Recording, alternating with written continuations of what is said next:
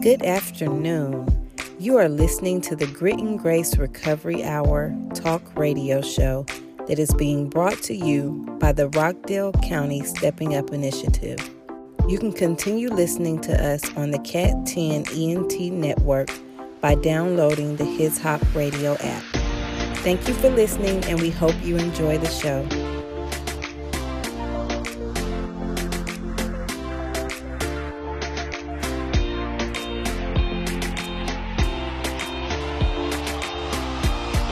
Ladies and gentlemen. This is Bill and Tanisha with the Recovery Hour. As we always say, we have a real treat for you, but guess what? The treats are getting bigger. They're no longer Scooby snacks. We got big treats for y'all today. And anytime I see Chad, the first thing I think of is to make sure you hit the record button. But uh anyway. Yeah, I was gonna ask you that. Now, Bill, I was gonna ask you, did you hit did did Tanisha remind you to hit record button? That's the way mastery level peer support works, Chad. That's Once right. you That's right. That's right. remember, you're like, yes, I remember. You know, and uh, you can even take credit for it. Like I remembered. Anyway, with that being said, I, I want to thank you guys for taking time out of your busy schedules. And, and also, I want to thank you for doing this. Absolutely. Because It's, our, it's our, my pleasure, our pleasure. this is monumental. And, and I know that in our day to day and, and things that become day to day for us, we forget sometimes are monumental in the movement and in the lives and the perceptions and the change process of other people. I have this privilege all the time because I get to hang out with you guys and talk stuff, you know, and yeah, you know, and, and I, I think sometimes people don't understand why that is such a pleasurable experience for me. But having lived for 50 years on the other side of that paradigm, and I mean the total other side, once you come across and you're living in the light, it, it is a virtual fairy tale experience. It, it is, it's like living a dream. It is a miracle. And to be on the inside of a miracle looking out is this incredible thing. And I do it every day. Even when I feel like I feel today, it's still a privilege. Anyway, with that being said, Tanisha, could you say hi to all the people out there in radio land? Good afternoon to all of our listeners, um, all of our followers. I'm excited about the partners that we have on the show today, and I am just grateful to be here another week with you all for the show. Yes, and I would be remiss if I didn't shout out to our sponsors, the Stepping Up Initiative, to our fearless leader, Commissioner Doreen Williams, who is the tip of the spear. Without her tireless efforts, we probably wouldn't be here doing this like this. And for the monumental movement that is taking place on so many different levels of our community, from the top of the government to the bottom, to the people in the jails, man, to the people in the streets, to the people that that are laying on cardboard. And I, I'm, you know, it's just a privilege to just be here. Today we have with us Deputy Chief Freeman and Chad Review. And, and that's an understatement when you say Chad Review Boy. Chad, what is your what is your technical role there, man? Like the king Well, my technical, my I don't know about that. My technical title this week is vice president. I'm vice president for business development. But you know, they add more stuff all the time. yes, yes. That- that's like my title. They take stuff out when it's time for the contract, and then when it's time to go to work, they add stuff to it. Anyway, uh, like I wanted, like I was saying before, this is such a monumental thing. So I want you to introduce yourself, and I want you to tell the people why it was important for you to be here today. And I'm gonna start with you, Chief. Well, it's great to be here, um, Chad. It's good to have you. So, you know, for us, it is as as the police department, we are uh, we're really operating outside of what our normal, what the traditional policing paradigm is when it comes to dealing with those who are in mental health crisis. Uh, typically, people see us as the agent of arrest, regardless of the situation, and we are one of just one of seven or eight agencies now that have launched a co-responder program in partnership with Viewpoint Health. And our goal is is very simple. It's to get people that are in mental health crisis and or who need other services that whether it may be alcohol or drug related to head them off before they wind themselves up in the jail. Typically that's not what you find the police looking to do. And it's important as we have in, taken on this endeavor to let the community know what we're doing as a department. We're fully committed uh, to that endeavor and to get that word out that uh, this is one path that the police department is has undertaken in order to make the community safer. And I think that Chad can expound on that. But you know, for us as the city, uh, I, I totally agree. Commissioner Williams has absolutely been the torchbearer for this county at the county level and on the city level, since it's the city of Conyers, we could not, as the police department, have moved forward without a very supportive mayor, which is Mayor Vince Evans, and our city council. They have been behind us 100% as we really look to change the, the policing model when it comes to this particular area in which we so heavily respond. And I believe it's making a difference. And I think we'll touch on some of that today. Yeah, absolutely. And and you know, we've been doing this show. This is like our what 63rd, 64th show. And we are used to y'all coming on here, man. You know, and when I say y'all, you're like, damn, that sounds discriminatory. But it's not. I'm talking about y'all who are really smart people. And before we ask you any question, y'all answer all the questions that we were going to ask for one question, right? But anyway, what, what I wanted to ask you, we're going to kind of go back because I want I want our listeners not just to have that extreme technical experience, because it's important that they have it and understand it. But I want to take them way back because I want them to have a human experience and I want them to have a spiritual experience too. So what I want to do is I want to go way, way, way back. And for different ones of us, it's different amounts of time, but we're going to go way, way back and to the beginning when you guys and ladies were little kids. When you were a little kid, what did you want? What did you want to be when you grew up? Let's go back there because the people. That's where people people can kind of like oh. definitely, definitely for me. I've always wanted to be a police officer. Uh, yes. Even uh, even when I was uh, in elementary school, my third grade teacher, I my mom has always told me. My third grade teacher said if there was ever going to be a police officer, it's going to be Scott. And I I can't remember ever wanting to be anything else. That's good stuff. And Tanisha, when you were little, what did you want to be when you grew up? I know I've shared this on the radio before, but I haven't shared it with you guys. And it's interesting, but I wanted to be the first female NFL player. I wanted to play football. yes, yes. Eh, boy, she's there too. Chad, when you were little, what was it that you wanted to be when you grew up, Chad? Man, man, I wanted to grow up and I wanted to be Bill Carruthers. That's what I wanted to be, was Bill Carruthers. that's how you ended no, my up dad, my dad, my my dad. That's what put me in the mental health. I tried too hard to be Bill. No, my dad was a Southern Baptist preacher, and I remember being young, and I'd get up there and act like I was preaching, and, and some people say I still got that skill set a little bit, and I am ordained. I've done one wedding. They separated for a little bit and came back together, so I'm still batting thousand with my one wedding. so I was like, dear God, bring them, bring them back together. Let them reconcile so I can at least bat a thousand. But I've done one wedding and, and, uh, and then I have preached a few. But that when I was when I was growing up, I wanted to be a preacher. You know. Wow, and that's so that is so incredible. Because when I was little, when I grew up, I wanted to be James Cagney, right? So, and we see that we all fulfilled our dreams. We all fulfilled our dreams, and then some. Um, so this is another thing that I wanted to ask you guys because you guys, and I, I know you guys are really humble and people may not realize this, but you guys are on the cutting edge of changing the way this community looks, feels, operates, recovers, and experiences a lot of different things. Chad, you're at the cutting edge of the whole mental health conglomeration and how that becomes a mess with all these other things. Uh, and Scott, you're on the cutting edge of policing and, and the integration of community safety and service and all that.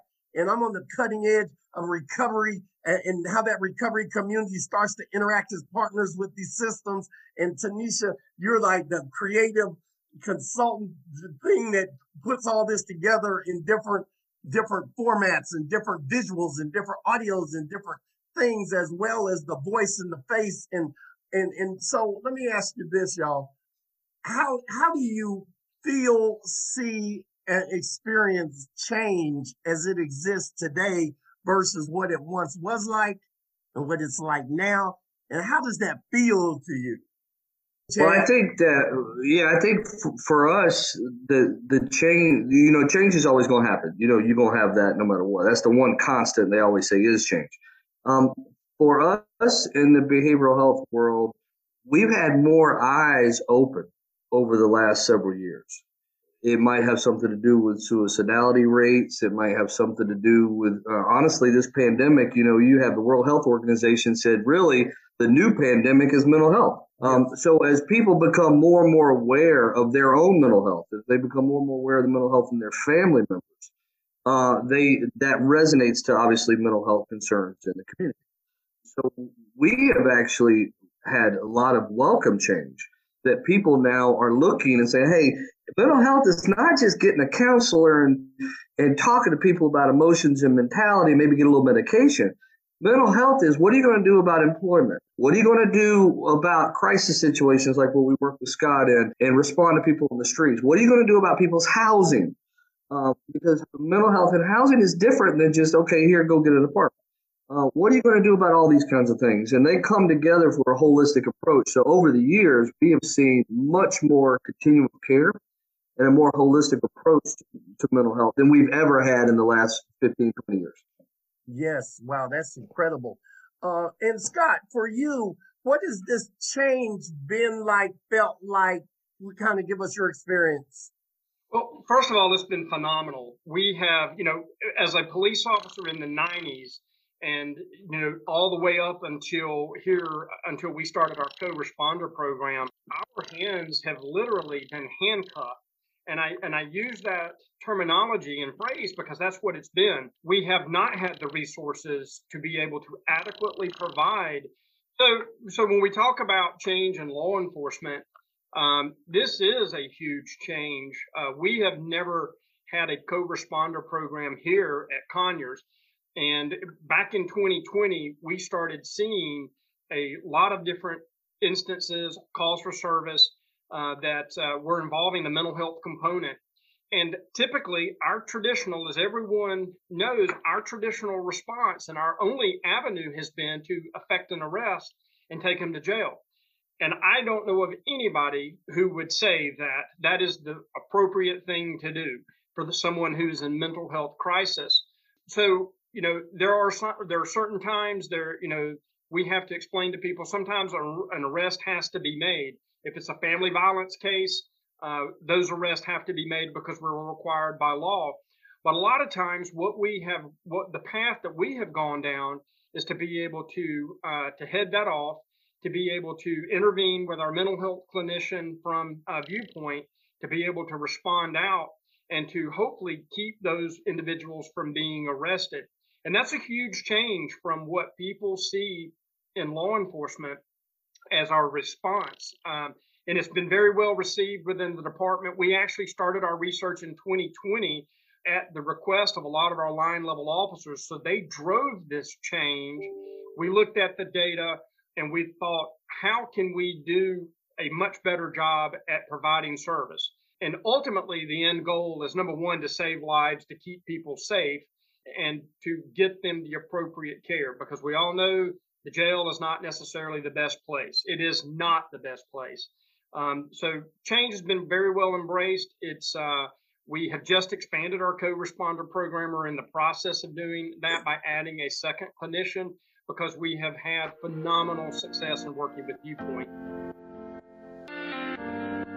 We would like to thank our leader, Commissioner Dr. Doreen Williams, the Rockdale County Sheriff's Office, along with other numerous partners and stakeholders that are taking the initiative to create change for the Rockdale County recovery community. We know that it takes all parts of a community to carry out this vision, and together we are stronger. Wow, that is so incredible, man. I, I, uh, you know, and and for me, the vision of change is so extensive because it's personal, it's professional, and, and now it it's like global. You know, so many. I see, I hear so many people today. I'm coming into contact with people, and people are reaching out to me from all over, and, and you know, judges are reaching out to me you know, I was talking with Larry Branson. Scott, I don't know if you've ever met Larry Branson. Used to be the chief up in Savannah. And um, I remember when we were doing the original Opening Doors to Recovery project, and I remember sitting down with him, and I had never sat down, and that was I had about two years clean, and um, I had never sat down and had a meal with the police chief before. Mm-hmm. And and and we, me and him were talking, and we traveled a couple different places because we did speaking engagements together. And, and him and I would sit down, and we were having these dialogues. And, and he's a very spiritual man, uh, really a nice guy, and, and, he just really messed up my whole death perception. you know what I'm saying? He just messed it up. Messed up is the best word we can use because we're on this thing, you know. And and, and he messed it up, you know. And, and it, it caused me to start taking a look and, and, changing the cultural phenomenon and understanding that people are in this cultural vacuum and they're misinformed by people who are misinformed by people who are misinformed, right? And, and then after that, some years later, I started hanging out with Chad and them and, and, and watching people on, on, on a national level that were affecting change. And, and it made me realize that there are people who understand change. I didn't think that anybody understood.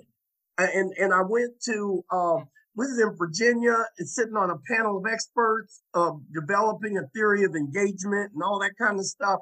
And I was saying to myself, these people know, they actually know what, what everybody thinks they don't know and knowing is only half the battle and it's cha- it's the real work and the change and, and, the cultural change that happens on the ground and and how you partner with other people with your staff and and with the people that work under you so that the change that's in your heart becomes something that's in their minds and hearts as well right? And so that's one of the things that i really just want to say thank you to you guys again for all the work you do and have done and, and just for everything. It is such a very, very big deal. And I remember when we did the ODR project and we first started working with the co-responder thing and uh, the GCIC interface and all that and all the red tape. And, and today you guys have cut through that tape and are doing that.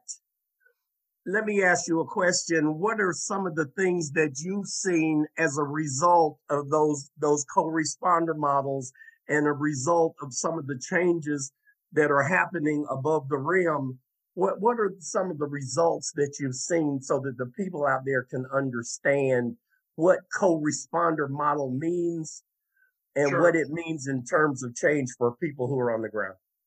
So for, for us, and and I and I'm a firm believer that every whether it's a police department or a sheriff's office needs to set up their co-responder model to meet the needs and the demands of their individual community. Um, I, I, don't believe it should be a cookie cutter approach. So for for Conyers, uh, when we decided that we were going to implement a you know implement this co-responder program, we worked very closely with Chad uh, and his staff at Viewpoint uh, to create that. So for a typical uh, response when a call comes in uh, to the police department, usually through the 911 center, uh, that call is triaged, and all of our dispatchers have been trained to properly screen calls for those that are whether it's a suicidal ideation or other type of mental health crisis.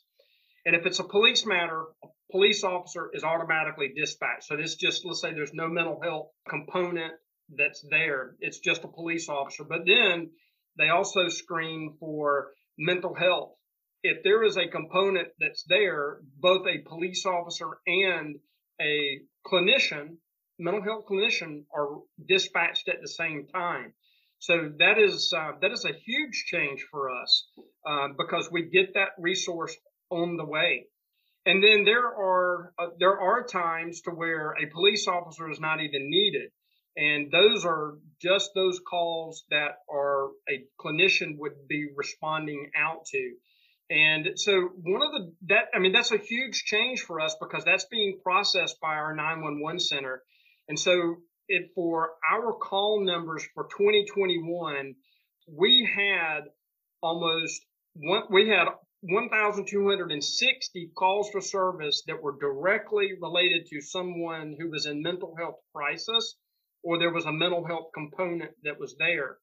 So through all of our screening, 66 of those calls did not even get a police officer response. It was they were screened out, and that that's that's a crucial part of what we're trying to do is trying to let the experts, our clinicians, handle those calls without the need for law enforcement. Inadvertently, you know, even though all of our police officers are crisis intervention trained, sometimes the mere presence of a police officer escalates the situation.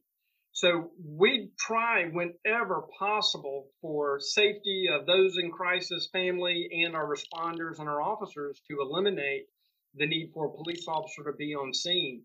And that's uh, that's the type of change that we're looking at uh, with the addition of our second clinician that we hope to get on board um, sometime soon. We've, we've already got that approved. We're hoping to to elevate those numbers of, of deferrals of the police so that we don't even have to go on scene. And what that does is it allows the clinician, or if it's a dual response of a police officer and a clinician, to make those decisions about what is best for that individual. Uh, yes. Uh, whether it's to be, you know, taken to another facility, to, to defer to a later time for crisis counseling, or whatever that may be. The end goal is to make sure that obviously everyone is safe, but to also keep people from being arrested and getting them in the criminal justice system, which can cause problems. And so, I mean, that's, that's a huge change for us. We could not have done it without Chad and his team, and we're looking to make additional changes as we move into 22. Uh, but uh, it's it's been a phenomenal success on our side. Yes, absolutely, and and you know that's something that I hear a lot, man. Chad and his team, man. That that's a big deal. Oh, absolutely. that's a big deal. I'm, I'm, trying to interview for a spot on that team. It's like trying to get on the Lakers. But well, anyway, and, and, and one of the things too, and, and I have I have to give Chad and his team, as you say, uh, you know, a, a, lot of credit because when we decided to do the co-responder program, they actually participated and helped rewrite our departmental yes. standard operating policies and procedures so that you know it's kind of one of those situations we're not the mental health experts as the police. Let's let them write our SOP for us. And they were instrumental in doing that and effectively changing the culture in which we handle those those types of crisis calls. You're you're absolutely right. So let me ask you a question, Chad, because you probably have the answer for this. And Scott, you mentioned it. It's something that I've, I've been looking at for many years and, and, I remember shaking hands with Sam Cochran and being at CIT here, there, there, there, and there. And I think that CIT is an incredible program, incredible program. And, and I know that CIT has so many strengths. It, it is a situation that um, reduces the potential for a lot of things and it increases the opportunity for a lot of good things. And some of the best minds in the world have wrapped around it and come up with, you know, kind of improvements, improvements. And there's one thing that the little guy like me on the ground that I'm looking at and I can't understand why they can't see this part.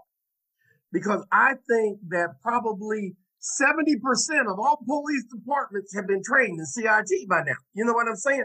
Every, I don't think there's a police department on earth that hasn't heard of it by now All right. And I hope. I hope, one would hope, right? And this is what I don't understand. How many people, because I think that 911 is pretty much programmed into the DNA of our human beings today. Little kids call 911 when they're two years old, right? And, and or probably sooner, right? I wonder how many people, regular humans, know about CIT? How many regular human beings know about CIT? And why not? So, Chad, answer that question for me, Chad. How many human beings on earth, because I know you got all the data and statistics, how many human beings, we'll just go with the United States, right, know about CIT? All right, you know. And why not? So the uh, research shows that only 2.3% know about CIT. No, I'm making, I'm making that up, Bill. but, but probably, I was about to be really impressed. I'm like, yeah, yeah. Tanisha's like, Tanisha's like, wait a minute, we didn't even practice that question. Uh, and, and, and, here's the funny part: if we go Google that, I'd, it'd be funny if it was actually like two percent. It is but something out, like that. yeah, but you you probably are right that fifty to sixty percent, you know, maybe around there for law enforcement um, I think in the law enforcement community, you probably are correct that most know about it. Uh, we still have jurisdictions and precincts we work in, not in not in Conyers. Conyers, this guy has most of his people trained, uh, but we still work in precincts where the majority are not trained in CIT. They mm-hmm. know about it, but they're not trained. I, I think I think you asked the second question of um, you know okay, so a lot of people don't know about it, and, and why not? Um, one is because um, it's one of those things that they probably don't want to know about. Um, um, they don't really need to, to know about it from their perspective. They think, like you just said, I call 911. That's it. What they want to know is the end outcome. If I call 911 and somebody responds, at the end of the outcome, not all the training that went into it, but at the end of the outcome, did that person get the care and was the outcome there that needed to be there?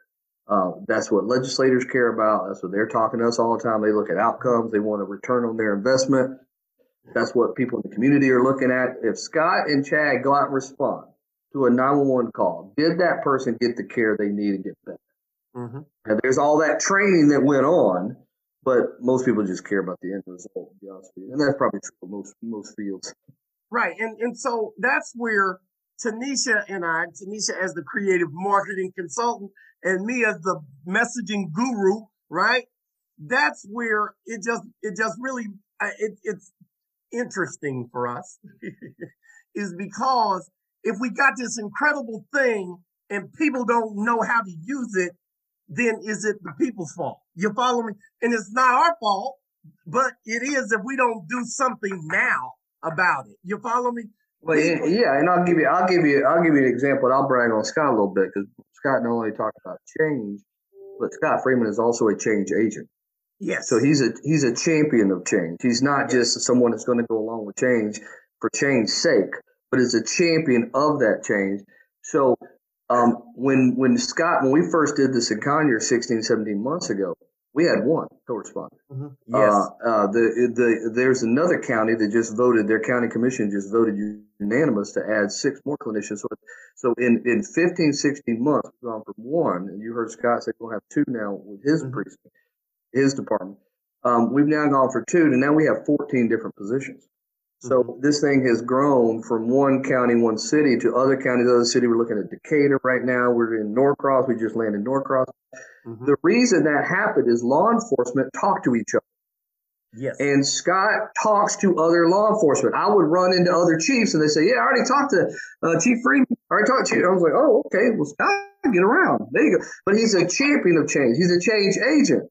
So he is not only saying, okay, this is my little thing I'm going to keep for me, but let me tell you all the outcome. Mm-hmm. And all these departments don't care about the training and this and this mm-hmm. and Chad this and Chad's resume and, and our staff. All they care about is Scott said it works. Yes. And they go, I, w- I want some of that. And so yes. he it's not just it's not just doing the change, but he's a champion of change. And because of that, we've expanded from just as I said, Conyers, and now we're other counties and other. It is our extreme pleasure to have such strong community partners, such as Viewpoint Health, to join us in our journey to recovering individuals as well as systems and procedures. Viewpoint Health offers an array of services and resources for individuals with mental health challenges, substance use challenges, as well as intellectual and developmental disabilities.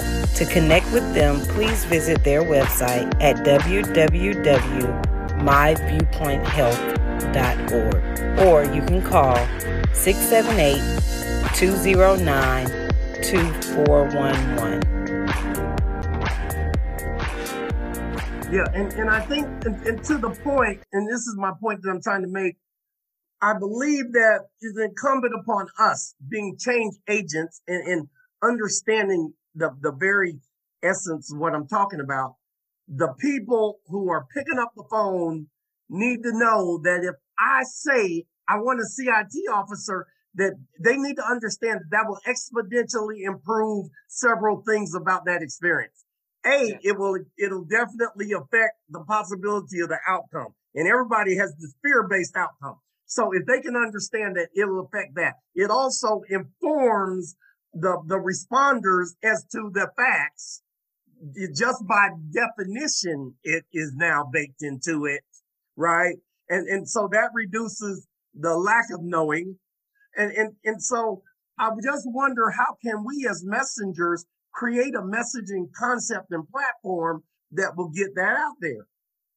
You know what I mean? And and I'm willing to, and Tanisha is willing to create the green screen opportunity, or we can get the county to do it. I don't care who does it or who's most professional, but we can create some messaging so that we can start to distribute it to let them know what 911 does. What what what you know, CIT and, and does. And, Bill, and to your point, you know, that's one of the things that we struggle with uh, in, in policing in general is getting that message out whether it's through social media, whether it's, you know, Twitter, Facebook, Snapchat, the, you know, Channel 23 through Rockdale, Facebook, every, D, all of the above. It, I think it's a it's a totality of getting the message out to help yes. people understand. Because when we go through the CIT training part for for law enforcement, that is one of the things that people who do have someone who is in uh, is prone to having mental health issues they explain to them, um, or they tell us that part of one of the things that they tell people is when you call 911, tell them you want a CIT trained officer. Um, and so, but we rarely get that. That's not the reality of the policing exactly. world we, we live in. Most of the time, by time 911 is called, everybody yes. on scene is in crisis, not just the individual who's having the mental health issue. Um, and so we get a lot of um, gaps in information coming through with our 911, mm-hmm. which for us, part of one of the things that we did work with, uh, we rewrote all of our call taking uh, questions that our 911 operators go through. All of our 911 operators have gone through uh, CIT for 911, and they're going through the officers course as well. Mm-hmm. And so we, we, we usually roll into those with a information gap that is significant. And the more information that we have as the police is when we respond, the better off we can more effectively handle the situation and also get the appropriate people on the way, like our, our clinicians. Um, and so any any avenue method, whether it's you know Facebook or smoke signals, whatever yes, yes. will work to get the message out is probably um, you know will be on board. I know that okay will be on board as well. Um, okay. And it doesn't have to be a long, you know, no. you know info, infomercial. It can be yes, yes. tweets, you know, snaps, whatever it may be, just to get the message out. Yeah. So, and, and to that point, we're going to start working on something right away. And so we'll be looking okay. forward to your support. And Tanisha will put it together and it'll be something quick. It'll be something effective and it'll be something that'll really let people know because it's something that needs to be almost distributed door to door It's something that everybody needs to have an opportunity to see.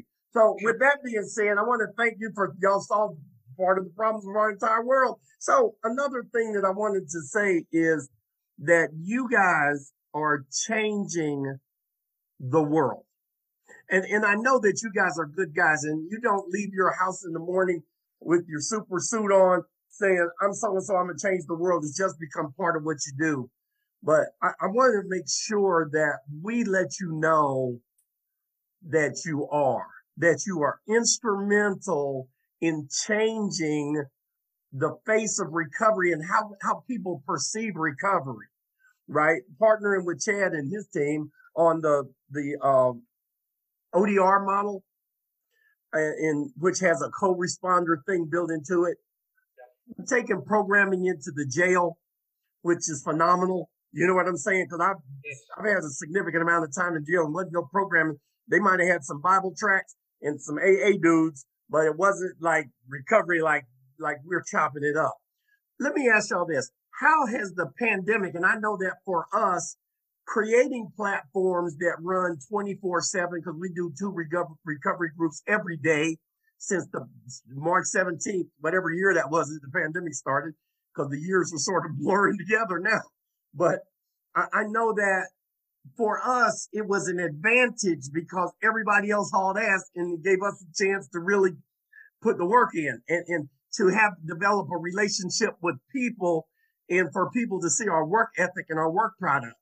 So that way, when everybody came back and they said, wow, where did that tree come from? Well, we built it while you were gone to the boathouse. But anyway, how has the pandemic impacted you personally and impacted your work? I'm going to start with you, Chad. It impacted me personally because I got COVID twice. uh, but well, I'm a COVID survivor, as they say, um, and our whole household got it and everything. But yeah, it's impacted. I will say this, and I say this with, um, uh, we actually lost staff recently. We, we lost the staff yesterday uh, to, to, COVID. Um, uh, great, he's a peer. He was a peer with our certified community treatment team. Great guy. Um, and um, it, so it, it, definitely took a personal toll for us. Um, um, and, and, gave and gave us a chance too to go out there and, and get funding to add to programming. Uh, Bill, I think I've shared this with you before. In in the last, I, I wrote more grants in the last year and a half uh, around the CARES and the ARPA and all the funding attached to that. Uh, in the last year and a half, I wrote more grants than I did the last eight nine years combined. Um, so the funding came and allowed us to serve uh, more people and really meet a need. Uh, we had a small emergency housing budget. Uh, and I'll give you one example. We had a small emergency housing budget of about $17,000. Uh, that was it uh, prior to the pandemic. After the pandemic, we spent almost $200,000 on emergency housing, mm-hmm. Uh, pulling down grant. And that's just one aspect of, of, of all the services. So it did open up dollars, it opened up avenues for more services, and it did get people more access to care and people recognizing that mental health is. This is a real deal. This is uh, we have so we we run several new grants, opening up new programs. So it did offer that. So it had the it had the personal bad, as I mentioned. We've lost clients and staff. That God bless them and their families. But it also opened up avenues for increased access to care, new adventures, like we're talking about today. Wow. And how about you, uh, Scott? How how did it impact you personally, and then how did it impact you your your work? So yeah, and you know, I, have lost two uh, friends as well to to COVID. Um, had, like Chad, I've had it twice, even though I've been vaccinated and boosted. Um, the most recent one in December. So um, really co- was really concerned um, about my parents getting it. Um, you know, COVID can just decimate families, but you know that's on the personal level. You know, at the police department, we've really changed a lot of how we operate. We we rolled out. Uh, online incident reporting as uh, to keep our officers from coming into contact with people unnecessarily. Uh, but it, you know, I would have to, to to piggyback off with what Chad said. It's opened a lot of resources from on his side that have benefited as far as housing, getting those resources in place. Because I think that the pandemic has really brought some level in certain areas of society uh, a little more of an understanding of humanity and the ills that face us, uh, yes. especially, you know, because you see, you know, I saw them this morning, hospitals are overflowing. Um, there's a lot of different issues that have been brought to light that I believe that, you know, uh, people will start to work on. I know that, you know, from the viewpoint side, from the police side, from the county side through stepping up, there's a lot of different things that we have seen as weaknesses that we've identified and how we have traditionally done things, which kind of goes back to that the needed change that is uh, is has been identified. And so I think it, there has been a catalyst part of uh, the pandemic that has forced a lot of us to get outside our normal paradigm, get into a new paradigm, and, and to really focus in on the things that will work and the things that we see is uh, I know it's empowered me and the police department to make some changes along the way. And I feel that there are other areas that are, are following suit. And so, you know, eh, eh, you know, for, for, for as bad as it has been and it's, you know, decimated the, the, you know, people's lives and family. Um, I hope that there is some glimmer of hope change is going to be positive for the long term especially in the realm of uh, both mental health and recovery uh, on on those sides.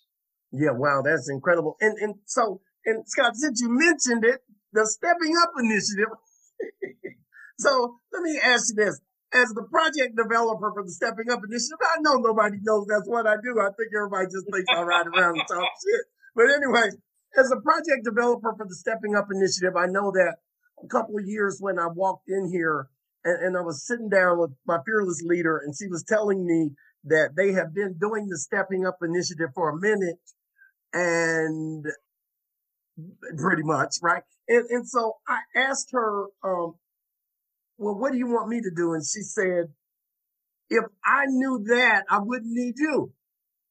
And so, you know, we started to partner together and we sat at the table and it started out at the, at the kitchen table. And now it's a little different. So I want to ask you because I don't want to tell my own story, but I want you to guys kind of tell me how has stepping up impacted the milieu as you see it and as it impacts you as you interact with it. And I'm gonna start with you, Chad. Well, I think for stepping up, the way I, I think has evolved to me is you have this group of people that uh, if you have if you share a common interest, a lot of times people will call those stakeholders. And then if you get in together into relationships, then you can call them partnerships, right? So, you know, like Scott and I, you know, we got to do contracts and everything, call it a partnership. And then there's a level of partnership where you say, look, I got your back. You got my back. I'm going to go advocate for you because I believe in you and believe in this, and you're going to advocate for me. That takes partnership to a friendship level. Yeah. And uh, I, I was I was in Gainesville on Friday with someone who Scott and I share common interest. And I said, hey, let me talk, let me tell you about Scott. And, and, and you really need to do this and we need to meet. And they said, yeah, we're going, I'll get an email. We'll have some coffee with me, you, and Scott. I said, yeah. And I did that because Scott and I not only have a partnership, but we have a friendship. Yeah. So I, I think I, that's how I see stepping up is that it has gotten us closer together, not only a common interest stakeholders, not only relationships as partners, but we are now got each other's back. And we really are now moving, keeping our eye on the prize, moving in that direction. And I see it more as blending friendships. Wow, yes. that's that's incredible. And what about you, Scott? How do you think stepping up has impacted the milieu as you see it?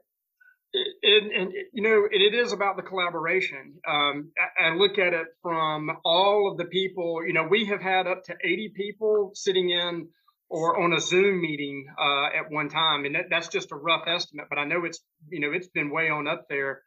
Um, it's that eh, you know from the police side, we're not in this fight alone we have everybody and it is really an overwhelming amount of people that you know from the district attorney's office from the sheriff's office uh, piedmont rockdale viewpoint all of these individuals are on the zoom meetings or in person for stepping up and i think for me when i, I see an obstacle i can reach out to someone i know that i'm not in this struggle alone and it's uh, we're not just doing this as just as the city of Conyers Police Department. We're doing this collectively as a county, and there is definitely power in numbers when it comes to this because this is a huge issue to tackle. There are yes. a lot of challenges that are still unresolved. There are things that need to be changed. And when those obstacles seem to be insurmountable, you know, we can pick up a phone call or refresh, that recharge at a stepping up initiative. You know, when we look at the SIM, uh, the sequential intercept mapping that we did with UGA, um, you know, for me, that was a, a benchmark for moving forward because it helped us identify our weaknesses, but also our strengths and also the partners that were there. And so I, for me, stepping up has been, it's, it's been a huge impact that has helped to facilitate change within the department. But most importantly, it's changing all of the other organizations, the departments, and the agencies that are serving or potentially could serve Rockdale County. And that's what it's all about. It's not an individual, it's not one agency or organization. Collectively, there is a, a huge amount of power and strength in those numbers that are attending stepping up. Yeah, wow, you you're absolutely right. We are proud partners of the National Alliance on Mental Illness Rockdale Newton chapter. NAMI Georgia is an organization of family, friends, and individuals whose lives have been affected by mental challenges. Together, we advocate for better lives for those individuals who have a mental challenge, and we offer support, education, and advocacy as we do so. Please visit the NAMI Georgia website at www.namigeorgia.org. And if you are local to the Rockdale Newton area, we would love to have you join the family. For more information, you can visit www.namirockdalenewton.com or follow their Facebook page at NAMI Rockdale And, and so, Tanisha, I want to ask you a question. Tanisha, how how does this conversation? I know how it what it does for me, but I just want to get your perspective. How has this conversation? How does it impact you? What resonates for, with you when you're hearing this conversation that we're having here today?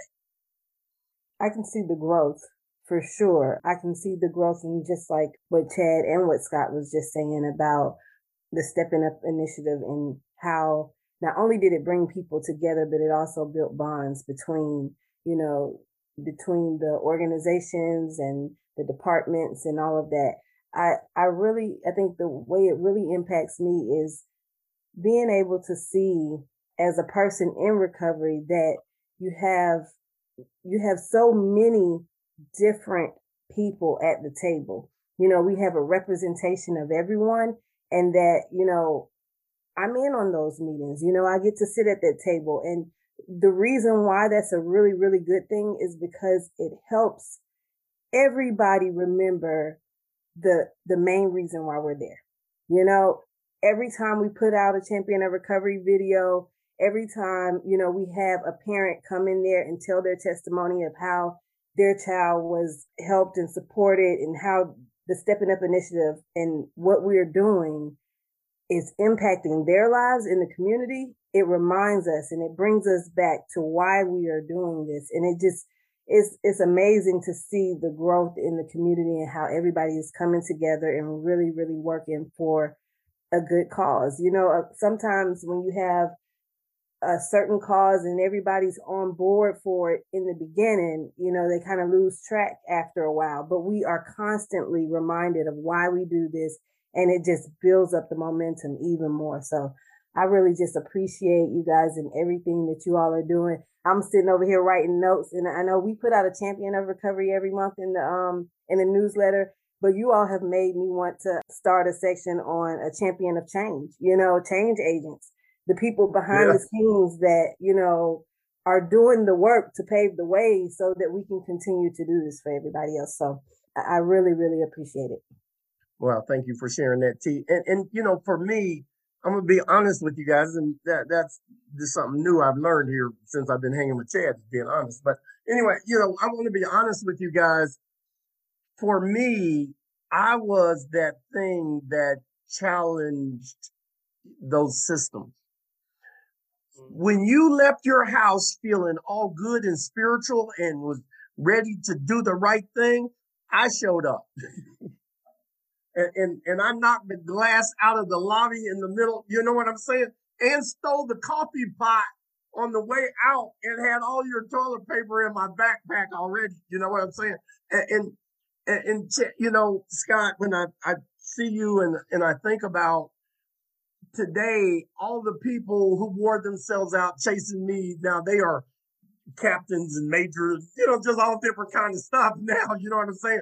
But back in the day, when they were chasing me through the bushes.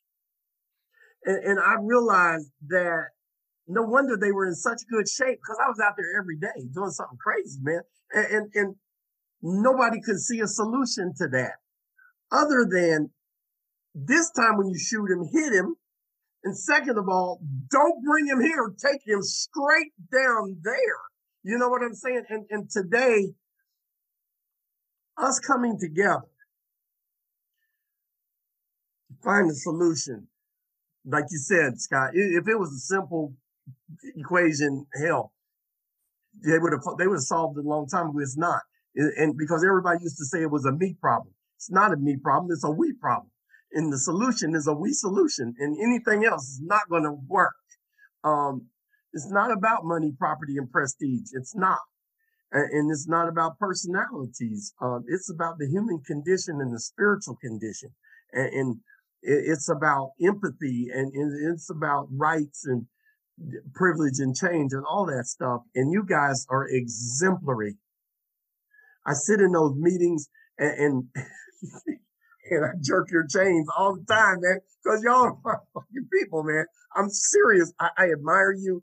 I respect you. I, I, I see the work that you do. Um, and, and, I feel privileged to be with you. Well, same I feel here. privileged. Same here I, I, was, I was that on. That feeling is, is very much mutual. Yeah, yes, I, I was yes. on the other same. side of this thing, and, and and I feel privileged to be here. In in the latter part of my life, I, I there just it couldn't end up any better way and, and you guys are the champions and, and, champions of change, champions of recovery. I want to thank y'all. And speaking of COVID, I got it now, so I do have some experience with it, both hmm. personal, but on a professional level, it gave us an opportunity to really serve people who really need to be served and felt like they needed to be served and even stood still to get served. You know what I'm saying? And, and so, mm-hmm. fortunately, um, we didn't have any other alternative but to do our best. Uh, and that's a good thing. Anyway, with that being said, I want to thank you guys for taking time out of your busy schedule um, to do this. If you, and I want to ask you one more question before Tanisha closes us out.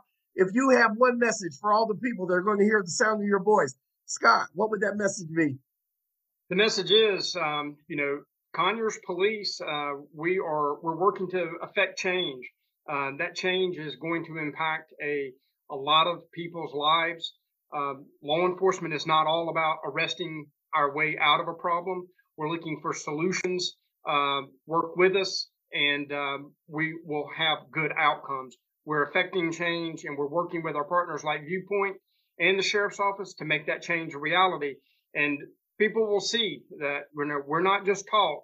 We are we we are we are putting these things into action when our clinicians show up that's the change. That is that is it in action. Good stuff. What about you, Ted? What message do you have for all the people out there in Radio Land I, are going to hear the In Radio Land, well, I will tell you, in Radio Land, I like how Scott said putting things into action because we, uh, when you do that, you can create a great system of care. But when you put things into action and do what you say you're going to do, you become a system from a system of care to a system that cares. Yes. And that's what we have here. We are a system that cares. Yes, like Luke Chan was going to do that. Anyway, Tanisha, can you tell all the people out there in Radio Land how they they're going to be able to get this message? Absolutely. As always, another week we are inviting everyone to stay connected with us. You can stay connected with us by visiting our website, which is rockdalesteppingup.com. If you go to the bottom of that page, there's a Stay Connected tab that will take you to a library of our newsletters. And on those newsletters, you get a, a, message from Commissioner Doreen Williams talking about the Stepping Up initiative and everything that we're doing in the Rockdale community, as well as we have a video every month of the champion of recovery, someone that we have chosen to tell their story and give you a message of, of hope. And then we have several different community resources, recovery resources, and announcements from our communities and our partners. And then we also invite you to follow all of the Grit and Grace social media platforms on YouTube, Facebook, Instagram, and Twitter. Also, we want to invite you all to keep hearing these messages, the ones just like you're hearing right now. Um, and we air on Wednesday at 12 noon and Thursdays we replay at 1 p.m. on the Cat 10 Entertainment, and that is found on the His Hop Network. Also, if you cannot listen at those times, you can listen at your convenience because we're on seven different platforms. We have a podcast, the one like you're listening to right now. It's called The Recovery Hour, and we're on Anchor, Breaker, Google Podcasts, Pocket Cast, Radio Public, Spotify, and iTunes. So y'all keep coming back. Yay, man. I am so glad I don't have to say that. Anyway, with that being said, Chad, Scott, I want to thank y'all for your time, man. Thank you for thank every you. good thing you've ever Absolutely. done. Thank you for the good stuff you did by thank accident you. and the stuff you ain't even did yet. I want to thank you, man. I know that uh, I think on the 26th, Scott's going to be presenting at the steering committee meeting. So there you go. Come out and be amazed. Anyway, thanks, guys. All right. We're praying for you, Bill. Get feeling better.